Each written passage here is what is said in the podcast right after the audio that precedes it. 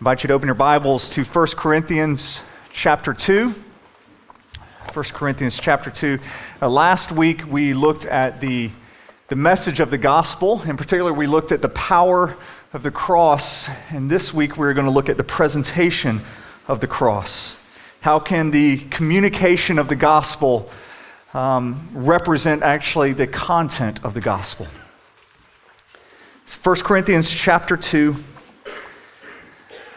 I'll be reading from the first five verses.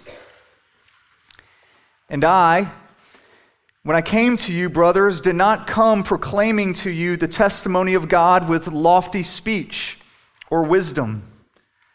For I decided to know nothing among you except Jesus Christ and Him crucified. And I was with you in weakness and in fear and much trembling.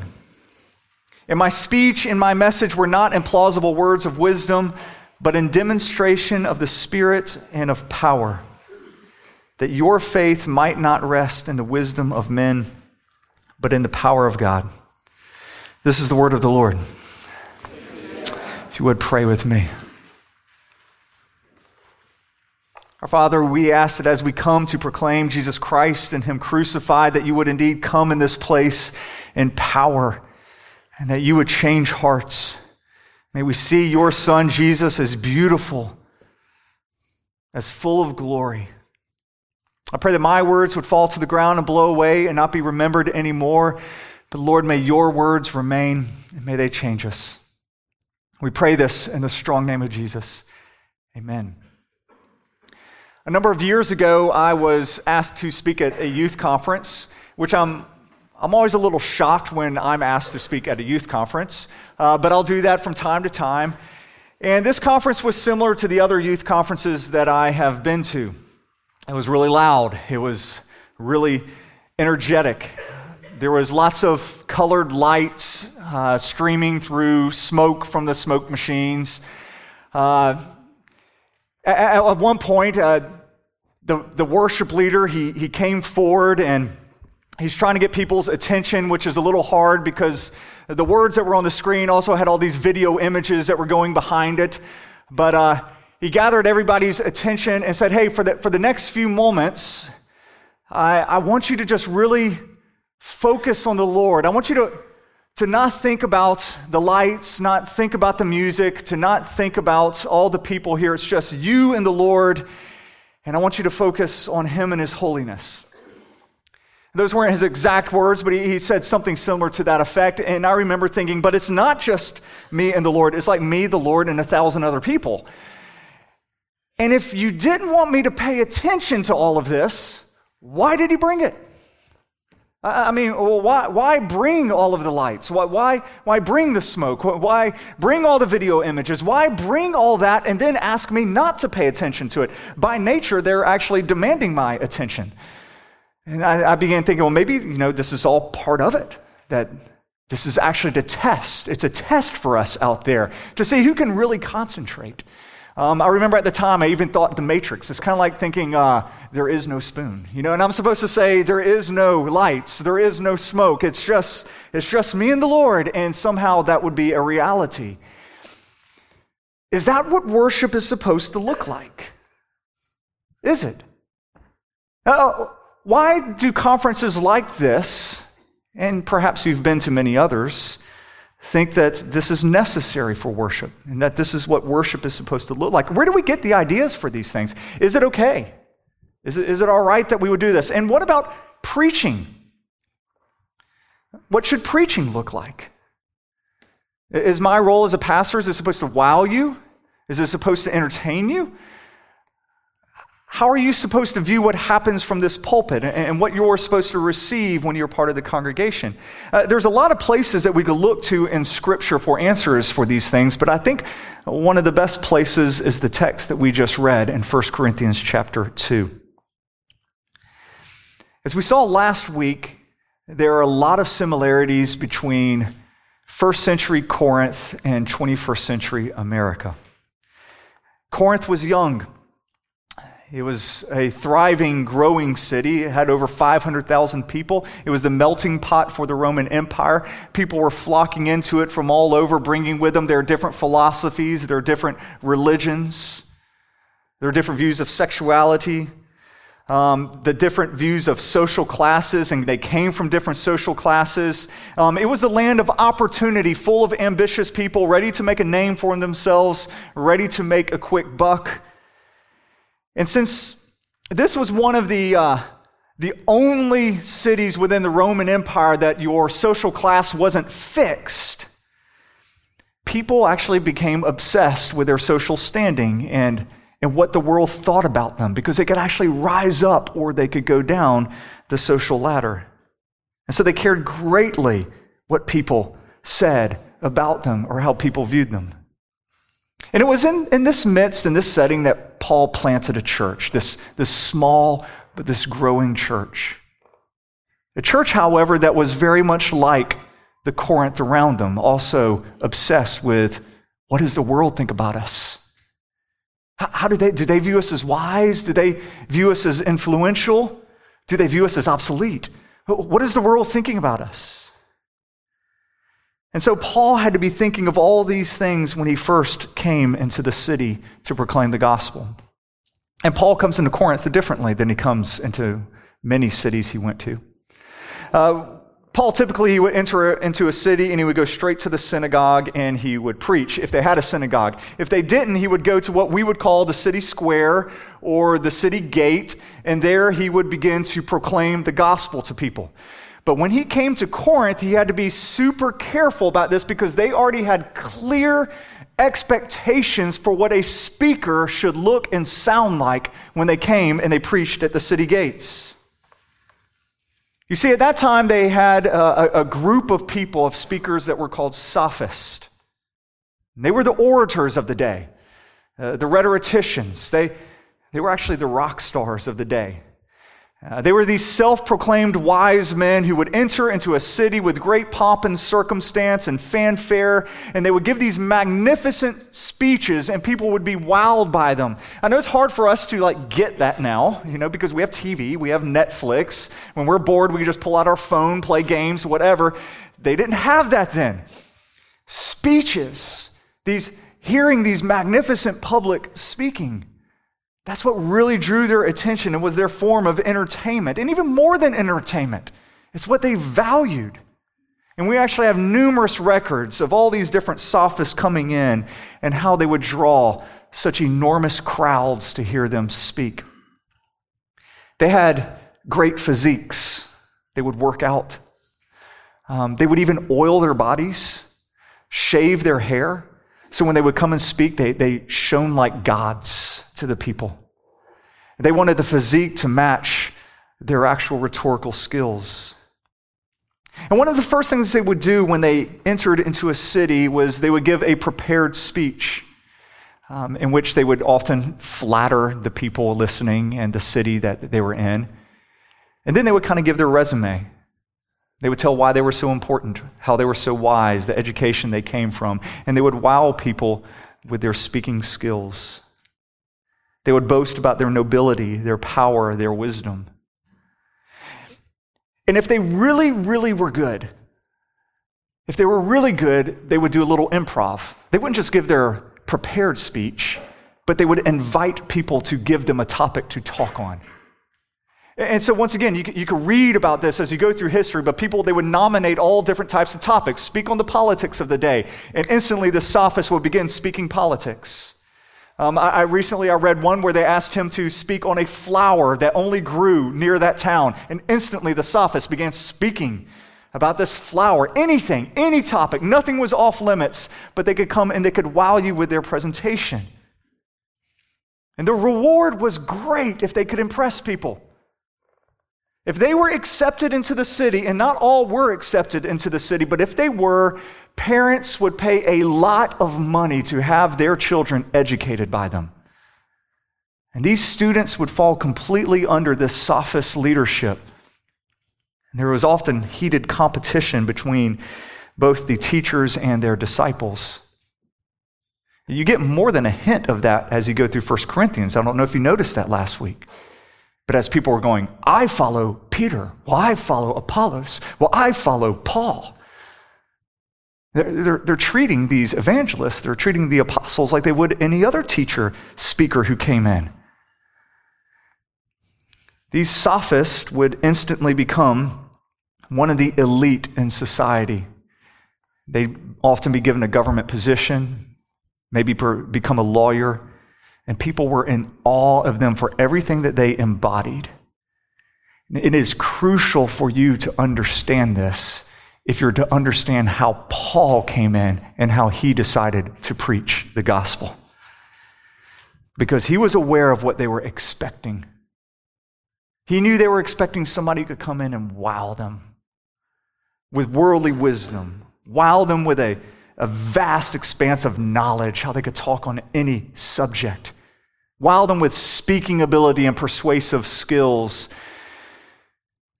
a really good speaker would elevate their social standing. It's what they wanted. We haven't outgrown this. I mean, think of this today. I mean, why is it that churches just crave having like a celebrity come and speak at their church? I mean, I remember 15 years ago, there was a local church here that was advertising a supermodel that was coming and preaching at their church. It's like, we have a supermodel. We don't know what she believes or what she's going to teach, but come. Uh, why is it that everybody wants Tim Tebow? Like, every, Tim Tebow, come. Because instantly, like, you know, this is a guy who's respected in the world, somebody everybody looks up to, and if we could bring him in, or some actor or actress in, then people will think we're relevant. They'll have to listen to us. I mean, I remember when Deion Sanders, uh, he became a Christian. When Deion Sanders became a Christian, a week later, he was in a, an Atlanta pulpit preaching at one of the largest con- congregations. A week later. Why? Because, like, it's Deion Sanders. And if he could come, people will have to listen to us now. So we, we, we haven't outgrown this as a church. And here's the thing Paul could have been those things to this people. He was extremely intelligent. There was no one who was more educated than him. And just before he showed up in Corinth, he had come from Athens, where he had taken on the educated elite, and he was toe to toe with them. Never backed down. He was an extraordinarily gifted speaker. Matter of fact, he could go before judges or rulers or take on entire mobs speaking, and he wouldn't flinch. But he doesn't come that way to Corinth. Once, again, let's read these verses. Now that you know that, I want you to listen to these verses maybe in a different light. When I came to you, brothers, I did not come proclaiming to you the testimony of God with lofty speech or with wisdom. For I decided to know nothing among you except Jesus Christ and Him crucified. And I was with you in weakness and in fear and in much trembling. In my speech and my message were not in plausible words of wisdom, but in demonstration of the Spirit and of power, that your faith might not rest on the wisdom of men, but in the power of God. Paul says, When I came to you, I intentionally came as the anti sophist. I intentionally went against everything you were expecting to see in a preacher, a speaker. He first tells them that, and when I came, I wasn't going to let you nominate a topic. I wasn't going to do any improv and say, come on, what would you like me to talk about? No, I came and there was only one thing that I was going to talk about, and that was Jesus Christ and Him crucified. He doesn't say he doesn't know anything else. He says, I decided when I was with you to know nothing else except Jesus Christ, Him crucified. No other topics will be nominated. And then he goes on to say, in my, my presentation, I wasn't trying to impress you with some kind of dynamic presentation of the gospel. I wasn't trying to ooze confidence to be really smooth. Instead, I showed weakness. Don't you remember? I shook like a leaf when I was with you presenting the gospel. He tells him, he goes, I actually refused to use all of those means of persuasion that I had available. I refused to just show, to sway people through some emotionally charged stories or by being entertaining. I was actually a speech major in college. Uh, I don't know why it was considered a speech major. I gave three speeches in college, and somehow I was able to major in it. Um, and one of them was on why Elvis Presley was king of rock and roll. So I'm not even, I'm not even sure why, why that one counted. I, I pretty much use nothing of what I learned from the pulpit. Um, I, I use nothing now. But I do remember studying rhetoric. And I got to study Aristotle and his, um, he wrote about the art of persuasion. And so, of course, Paul would have been familiar with this. And Aristotle, he wrote, he said, there's just two things you have to do if you really want to persuade people. He said, first, you play to their feelings. Play to their feelings, and then, second, use high minded words. In other words, play to their emotions and then speak over them to where they can't understand. So they'll be emotionally moved, but they don't want to think that they're stupid by saying they don't understand you. And then they'll follow you wherever. It's, it's a common technique to persuade people, play to their emotions, and then just kind of speak some kind of jargon over them. Paul would have certainly been familiar with that. Paul says, I'll have none of it. I'll have none of it. I'm not going to use any of those methods when I proclaim Christ. I don't want you seeing me as one of these guys. I don't want you seeing me as a celebrity. I don't want to, I don't want you to confuse with confuse me with that junk that they are doing. All right? As a matter of fact, Paul, when he goes through 1 Corinthians, he refuses to use the word teacher. He refuses to use the word leader, even when he's talking about teaching and leading. Why? Because they have such messed up notions as to what a teacher is and what a leader is. They have no concept of somebody teaching or leading out of weakness. And so he won't even use those terms when he's talking to them about this. And it wasn't only in Corinth that Paul spoke this way. He spoke this way in many of the cities. When he entered into, into Thessalonica, he says this in Thessalonians 2. He says that we, the apostles, we have been approved by God to be entrusted with the gospel. So we speak, not to please man, but to please God, who tests our hearts. For we never came to you with words of flattery, as you know, nor with a pretext for greed, nor did we seek glory from people. Paul said when he came into a town, he really didn't care what you thought about him. He wasn't trying to look impressive or to seem important. He simply, with fear, with trembling, he just tried to say, This is Jesus. This is Jesus. Don't be distracted by the messenger. I just want to tell you about him. He's the glorious one. Now, why did Paul choose to preach this way? Why did, why did he go at great efforts to actually not be like all these other people? Once again, let's read. Start at verse 3. Kind of hammer these words in us. And I was with you in weakness and in fear and in much trembling, and my speech and my message were not in plausible words of wisdom, but in demonstration of the Spirit and in power, that your faith might not rest in the wisdom of men, but in the power of God. Paul wanted these people's faith not to rest in his ability to persuade or to rest in his ability to emotionally move the masses or because he physically was impressive. He wanted people to be moved by the power of God. In other words, the Spirit of God doesn't need tricks, He doesn't need help. The Spirit of God simply needs the truth there in which you will come, and in our hearts will go, Yes. That's what I was waiting for. He says this in verse 17 in chapter 1 when he says, Christ did not send me to baptize, but to preach the gospel, and not with words of eloquent wisdom, lest the cross of Christ be emptied of its power. That is strong language Paul uses there. He says, If I came to you all eloquent, I would strip the cross of its power to change you. The power of God is revealed in weakness, not in strength. So the Spirit of God lives to make much of Jesus.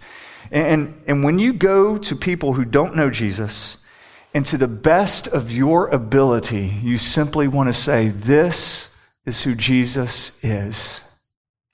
And you want to draw attention to Him and not yourself. The Spirit of God says, Yes, this is what I've been waiting for. And He moves in power. He comes and he speaks through those messages because he wants to lift up high the name of Jesus. And he's going to take those simple words, that simple declaration of who Jesus is, and he's going to use them to work powerfully in the lives of people. And he's going to make Jesus known. Paul did not want the people of Corinth, this is what he feared. He did not want the people of Corinth to go home inspired, but not converted just inspired by a message, but not transformed by the Spirit.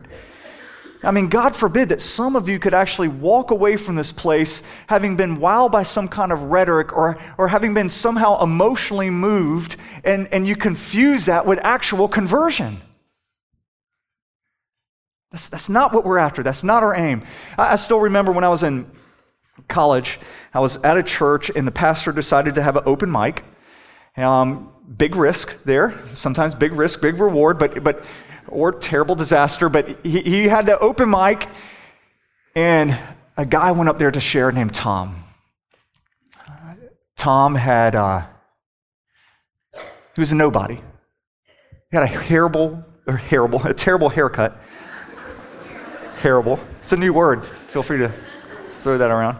He had a terrible haircut. I, know because I used to cut his hair. Um, he would never look people in the eye. He'd always mumble his words.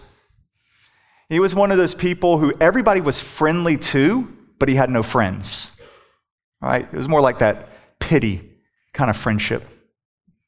Uh, you probably know people like him. Well, he got up to share.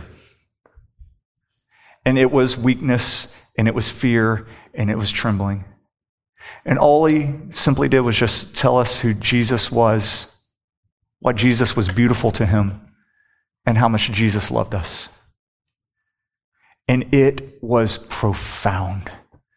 It was just like the Spirit of God said, Thank you very much. And just, He came on that place in such power through such kind of foolishness, such simplicity. And I always have that in mind when I think of what is preaching. There it is. There it is. That's what the Spirit of God is looking for. If you remember a couple weeks back when we were winding up Esther, I talked about the word gospel.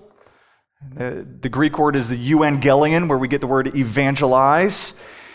And I talked about how originally that word euangelion or gospel meant a royal decree. So a king would declare his gospel and he would send it forth into the kingdom, into all the towns of the kingdom through these messengers. And they would go into the towns and they would say, Hear ye, hear ye, thus saith the king. And then they would say that royal decree. And because the king was good, it would be considered good news, powerfully good news. That's where we get this notion of the gospel being good news. Now, hear me. If that messenger who was sent to the city stuttered, if he didn't really look the part, he wasn't very impressive in his stature. If his voice quivered as he was sharing this gospel, do you think it mattered? Do you think in any way it kept the word from going forth with power? No, because the power of the gospel is not in the messenger. The power of the gospel comes from the king who's proclaimed it. And we just simply go and we present the message. And the power comes from the king, not from us. All we have to do is to be faithful to present the exact message that we have been given. And then the word of God does not return, void, but it goes out in power. Hear me, church. There is a lie that has been whispered to many of you by the enemy, a lie that many of you have believed. And the lie is this, and it has kept you from sharing your faith. You're going to mess it up. Who's going to listen to you? You're going to stumble over your words. Your presentation is going to be terrible. You don't know all the arguments. You're going to look like an idiot. It's probably best to leave this to the professionals. And that is a lie from the pit of hell. We are called to share our faith, simply to present who Jesus is and watch the Spirit of God work. Uh, think of your own conversion. Uh, when you think of when you came to know Jesus, you'll realize how much of a lie that, that, that Satan has been whispering to you to be silent is when you think of your own conversion. Because you were not converted because you were really impressed with the person who was talking to you. You were not converted because somebody gave you the perfect argument. You're like, well, I'm going to poke holes there. Nope, I can't, I can't poke holes there. Well, I guess you got me. You know, and you became a Christian. That, that's not how you came to believe. You came to believe because somebody simply told you about Jesus. And it clicked. Somebody came to you and they said, Do you know Jesus is? God loved you so much that he sent his son Jesus to repair this entire broken world and to fix the complete mess you have made of your life.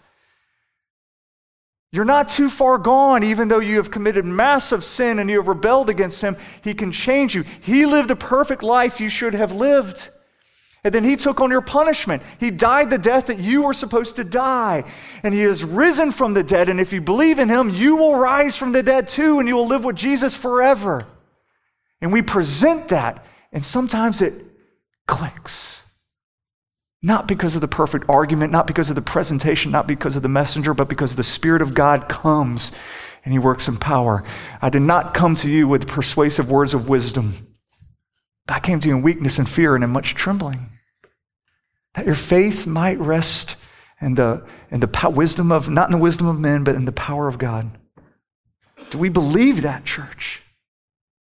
I mean, I pray even as I was sharing the gospel just a second ago that for some of you it finally went click. I've had more conversations in the last month from people who've been coming to the church who said they've been going to church their entire life, but for some reason they're, they're like, I'm not even sure exactly what you were saying. It wasn't even the best presentation of the gospel, but it's like it all just came together. It all made sense. I just, I feel like everything's different now. Joel, what's happened? I'm like, well, you got converted. That's what happened. New life came to you. That's what happened. It's not just being won over by an argument. Many years ago, um, when I was in seminary, I took a class on 1 Corinthians. Um, I had a great professor. He actually was, uh, he taught at Cambridge, but he would come and he would do January terms at Beeson. He used to lead excavations in Corinth every year. Uh, we, we actually were able to get a good friendship that endures to this day. He, he would even stay at our house instead of staying at the, the place that Beeson would provide for him. Uh, and he, he told me whenever you become pastor of a church, whenever you do that, start off with 1 Corinthians, first four chapters. The congregation needs to know what to expect from its preacher. They need to know what the gospel is, and they need to know what the power of God is and how the Spirit of God moves in our midst. And so when we started Redeemer about nine years ago, I preached through 1 Corinthians. And I hope we've never strayed from the gospel. Um, we should never stray from the gospel because it's not only the message that we are saved by, it's the message we continue to live by we would continue to, uh, I determined to know nothing among you except Jesus Christ and Him crucified. Now, I know as a, as a preacher, you're, you're probably thinking, all right, but how does this work out? Aren't you supposed to preach on some other things? I mean, aren't you, aren't you supposed to preach on marriage or on giving or serving one another? Aren't there other topics? And I would say yes. But all of those topics flow from the gospel. If I don't have them flow from the gospel, I'm just teaching you behavior modification. All right? But instead, what I'm going to do is I'm going to preach to you from giving. And so I am going to say things like, all right, we should give, we should tithe our money, but I'm not going to preach it like Creflo Dollar in Atlanta, all right?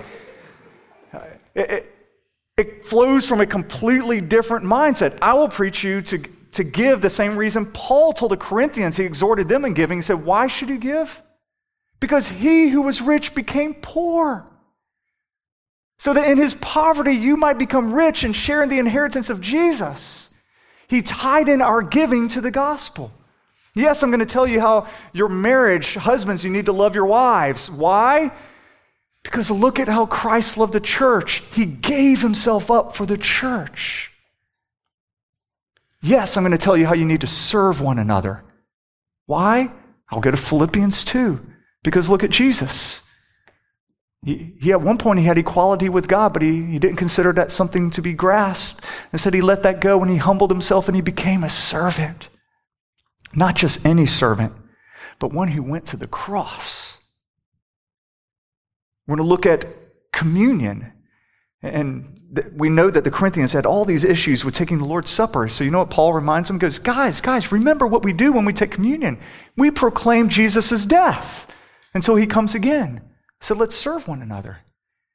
All of the topics that we are to preach and we're to listen to as a church, they all flow from the gospel. If they don't, it's just behavior modification. I just make you good little moral legalists going to hell.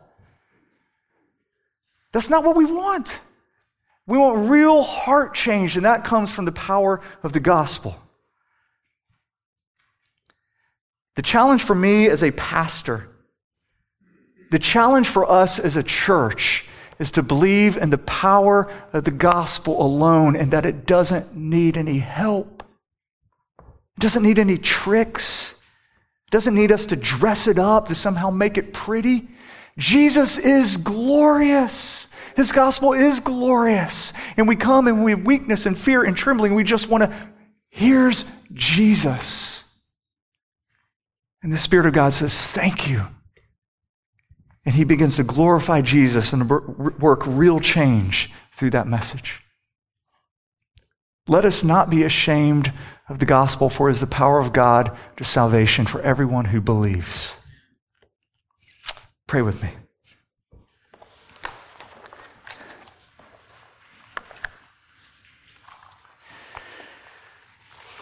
Our Father, gospel centered has been something you hear a lot now, but I think few of us know what that means. Lord, may, may when we hear gospel centered, we think, oh, this is a life flowing morality. this, is, this is a morality that comes from a changed heart through Jesus. So we do have gospel centered giving, gospel centered community, gospel centered marriages because we have been profoundly shaped by the cross and the resurrection of Jesus. I pray for every person here. First, I pray for those who don't know you. Maybe in this moment, right now, Spirit of God, work and change their hearts. May it just click. May you regenerate that heart of stone and make it a heart of flesh. And I pray for those of us who do know you, we would not believe the lie the lie the enemy has whispered in our ear for so long that we need to be better prepared, better presentation.